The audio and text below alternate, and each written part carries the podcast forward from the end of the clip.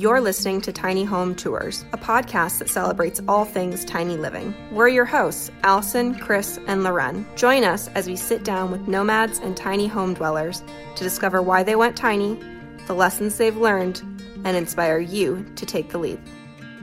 This episode is brought to you by the Tiny Home Tours newsletter. Would you enjoy a weekly newsletter that shares all things tiny? Every Friday, we share sneak peeks of full upcoming tour videos, blog posts, and new podcast episodes. Join with the link below or by visiting tinyhometours.com. I'm Aaron Fensterheim from Off Grid Adventure Vans. I'm the owner. Um, we've been around for about three, four years now.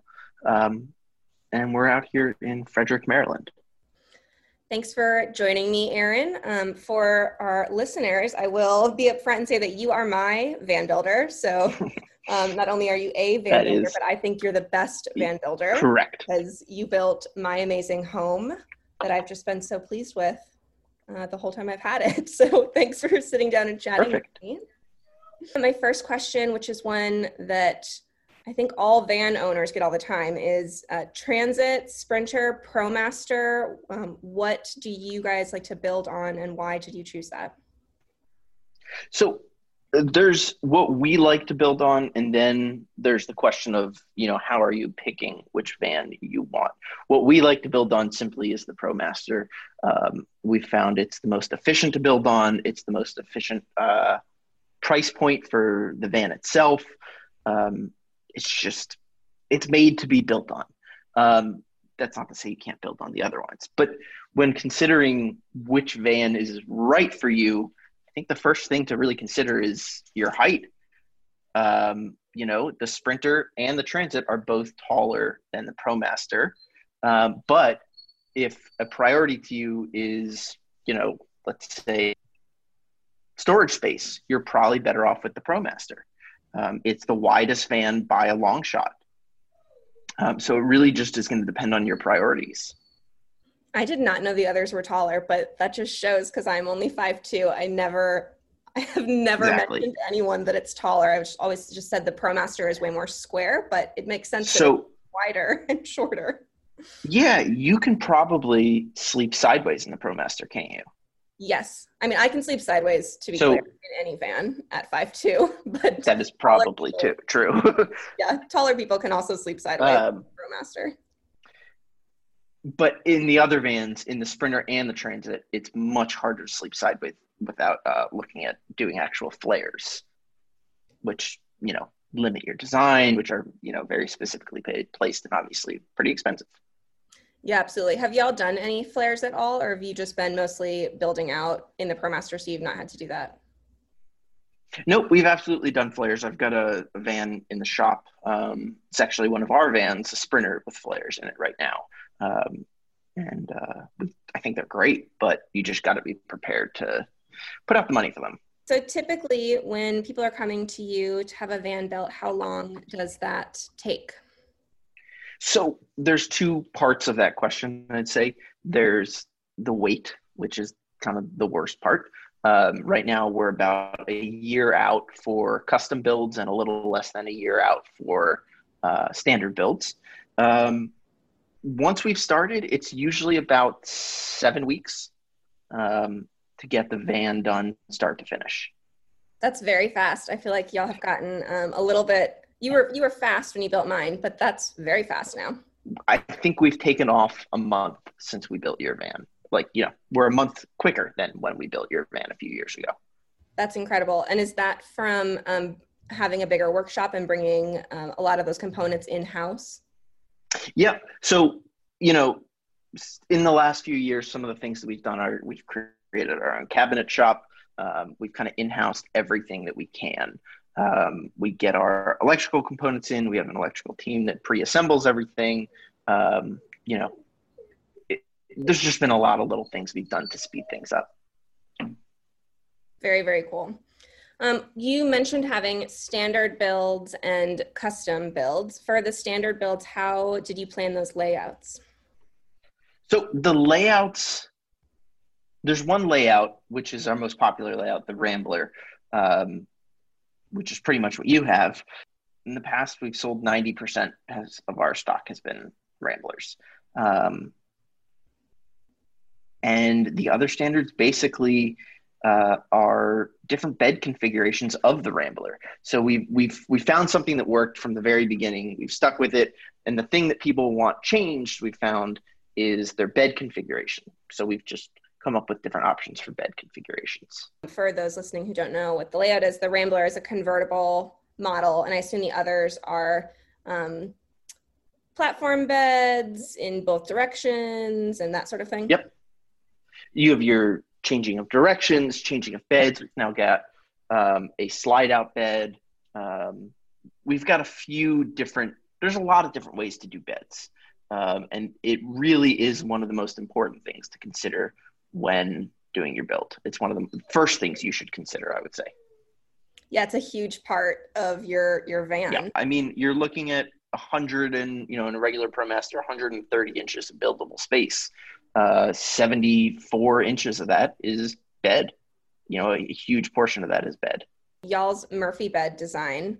Um, I constantly have people remarking on the road, "This is so ingenious. Why aren't people? Why aren't more people doing this?" It really um, for being it, it's such a huge portion of the van and having the ability to flip that up and get it out of the way and then use all of that as livable space is just yeah. incredibly valuable when people want to do custom builds what does that process look like when they um, sit down with you and figure out you know what they want to change or what the layout's going to be so even with our custom builds what we do is we we just first discuss what you're looking for, what your priorities are. Um, and then we kind of pick the closest standard van to that idea. And then we modify based off of that. Mm-hmm. Um, we've just found that having some kind of base work, um, some kind of template to work off of, and then make all your changes off of that, it's been a lot easier than saying, let's start with a literal blank piece of paper and draw things out. Um, so we kind of work through what the priorities are. We've got, you know, there's the people that um, want to use a shorter van. There's people that want to keep mountain bikes on the inside. Um, and whatever that is, we'll kind of prioritize what those things are um, to make space for, you know, everything that's needed. What have you done that's been really crazy? What have people asked you for that's been a bit off the wall in custom builds? Um, I mean, we've got a van out there with uh, marble countertops, um, uh, crown molding, uh, two sconces uh, in the van. Uh, you know, there's a lot of strange builds out there. there really are. Yeah, I'm sure. Um, I imagine that's very heavy to have a marble countertop in your van. It is quite heavy, um, but when you don't have too much else in there, it's it's it works if people wanted to do a partial build out, I know for me when I was first looking at vans and the cost of having a professional build, I thought, well, maybe I can just pay for someone to do the electrical, which is what I was um, most afraid of. Do you all still mm-hmm. do um, partial builds? What are some of the things that you'd recommend people have professional builders do um, versus try to DIY? Um, we definitely do partial builds. We've always got at least one or two going on. Um, the biggest thing that we get for partial builds is certainly electrical. Uh, and that is also the thing that I would say you need to have checked over. The biggest thing to do if you're doing the electrical yourself that I would recommend is do your drawings, do your drawings very detailed, and have a professional review them. If your drawings are correct, you know, you and you hook everything up as your drawings say, everything's going to be fine.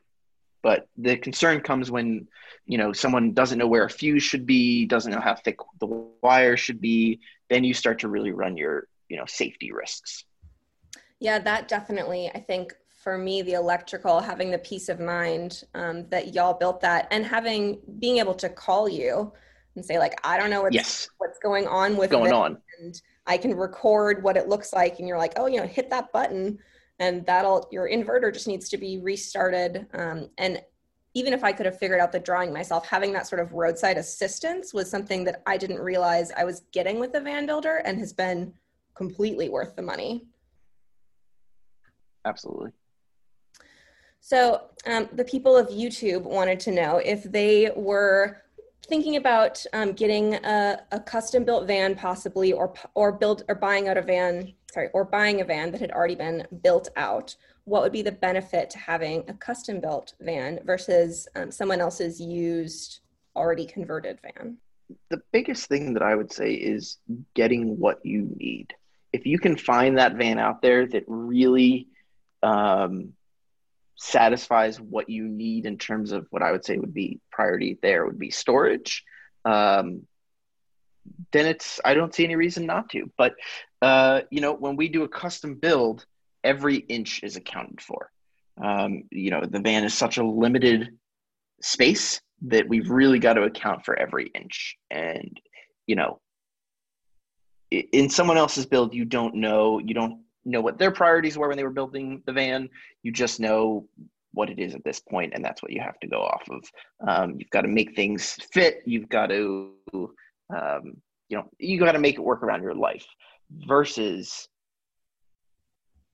you know, the opposite. Uh, building the van that works perfectly for your needs you personally have done some camper van traveling. What's your what's your history there and how did you get into van building? Why did you decide to start a van conversion company? I i traveled for a while. I traveled for work for, work for a number of years. Um, and in my time off from work i would travel in the van. Um, there came a point where i just decided i needed a change of work and i don't i don't know. I just thought let me build another van um, and see what we can do with that. And it very quickly changed. Uh, I started in my parents' garage. Um, a few months later, we had a workshop. A few months later, we had a workshop that had four vans, uh, then a workshop that has 12 vans. Um, and now we're getting more space for a workshop, you know, another workshop to house vans in. Um, so it was a it was a quick process, but um, I don't know there's no reason why I started doing this other than I just wanted something different to do. Yeah, and now you're you're hooked, I assume. You guys keep I, Yep, pretty much. Definitely. We got a lot of questions from people about um, building vans for mobility issues, either um, people that have canes or a wheelchair, um, people that are plus size. Have you come across um, any sort of custom builds where you've made tweaks for the van to be more accessible? Absolutely. Um, nothing as significant maybe as some of the things you've said, but a lot of our customers need, you know, things to help them get in the van, get out of the van. Um, a lot of actually the reason the Rambler, the Murphy bed has called kind of not fallen out of style, but become a little less popular is some people don't want to lift something that heavy. Mm-hmm. Um, so we've come up with other bed designs where you don't have to actually um, make that big lift of the bed. Yeah, I have people asking uh, me about that. I also saw a photo a few months ago where um, in my van, the fridge is on the ground. You have to bend down. And I've Correct. seen now that you're also putting fridges up higher. So people who yep. um, don't necessarily have the ability to bend down into a squat to get into their fridge can access it at eye level. Yep. Most of the changes of, I guess, accessibility or ease of use, I would say come from our customers. They come from past customers that tell us, hey, I've got an idea. Or it comes from new customers that as we go through the design, they say, can I make this change to make it a little easier for me? And we've kind of adopted a lot of those changes as standard mm-hmm. over the last few years yeah, it's definitely a strong benefit to using a builder is that you're not only getting the builder's knowledge, but you're getting all of the past customers' yeah. knowledge as as they go on. Yeah. So when you're sitting down with new customers and you're working through their electrical needs, um, how do you size the for their electrical systems? So there's kind of what I would say is three main things you're sizing. You're sizing your inverter, you're sizing your solar array, and you're your um, and they're each going to determine they're going to be determined by something differently. So your inverter size you need to determine by what is going to be the highest load that you're going to need to draw at one time. It's by far the easiest one to figure out. It's for most people going to be a blender or an instant pot or an induction cooktop. Um, and knowing that you can power that not too complicated. Um, doing your solar array, I don't have a good answer for. Um, I've never had a good answer for it because if you can fit it up there, I don't see a reason, you know, not to kind of max out your solar for everyone. Um, no one's got that much space on the roof that they're going to kind of overload their system. Um, you know, we're just working in limited spaces. Um, so, you know, the only thing for solar is kind of max out. Um, the the problem with solar though is rainy days. You know, rainy days, cloudy days, uh, snowy days, days where you're not going to get much energy. You've got to have a second source. You've got to have that alternator ability um, or shore power or something to plug in. Um, but as for sizing battery systems,